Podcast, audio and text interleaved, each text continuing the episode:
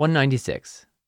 Now, because it is a person's mind and not the body that thinks, and does so owing to the delight of its affection, and because a person's mind is a spirit which lives after death, it follows that a person's spirit is nothing but affection and its consequent thought. The impossibility of any thought apart from affection is clearly apparent from the circumstance of spirits and angels in the spiritual world, that all there think in accord with the affections of their life's love, and that the delight of these affections surrounds each one as his atmosphere.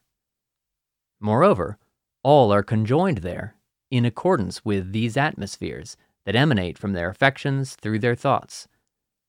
The character of each is known, too, from the atmosphere of his life.